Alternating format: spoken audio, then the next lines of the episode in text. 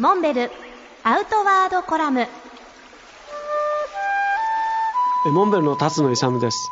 実は数年前東京のタクシードライバーに突然こんな質問を投げかけられました。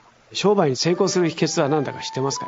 突然の質問に僕はちょっと戸惑ったわけですけれども。で僕はじゃあそれ教えてよ。というふうに運転手さんに聞きましたところ。彼はそれはね3つの核ですよって言うんですね。それは何ですかと。聞きましたら1つ目の核は汗をかく。汗をかくことを恐れずに。そして2つ目は恥をかく。恥をかくことを恐れずに。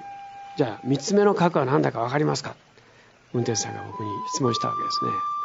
僕は少し考えましたがなかなか思い浮かばなかったです。彼はいかにも意地悪そうな顔して振り向きざまにそれはね義理を書くですよ。こう言ったわけですね。義理を書く。ちょっとこれは意外な答えでした。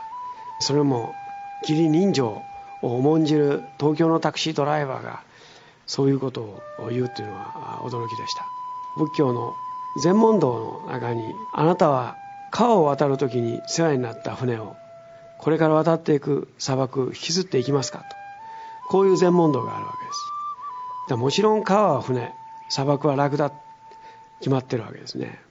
すなわち川を渡る時に世話になったからという理由だけでその船をこれから渡っていく砂漠引きずっていくのか。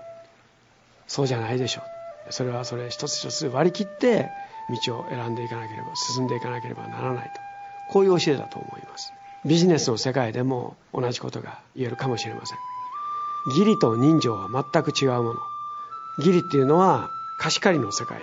当然貸し借りの世界は借りを返せばそれで物事は完結するわけです。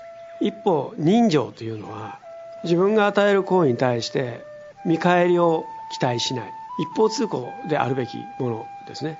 ところが一度義理を背負って世話になったからということでその義理を一生担いでいかなければ人情が立たないというのはおかしい話で人情は自分の思いを相手に与えるもの。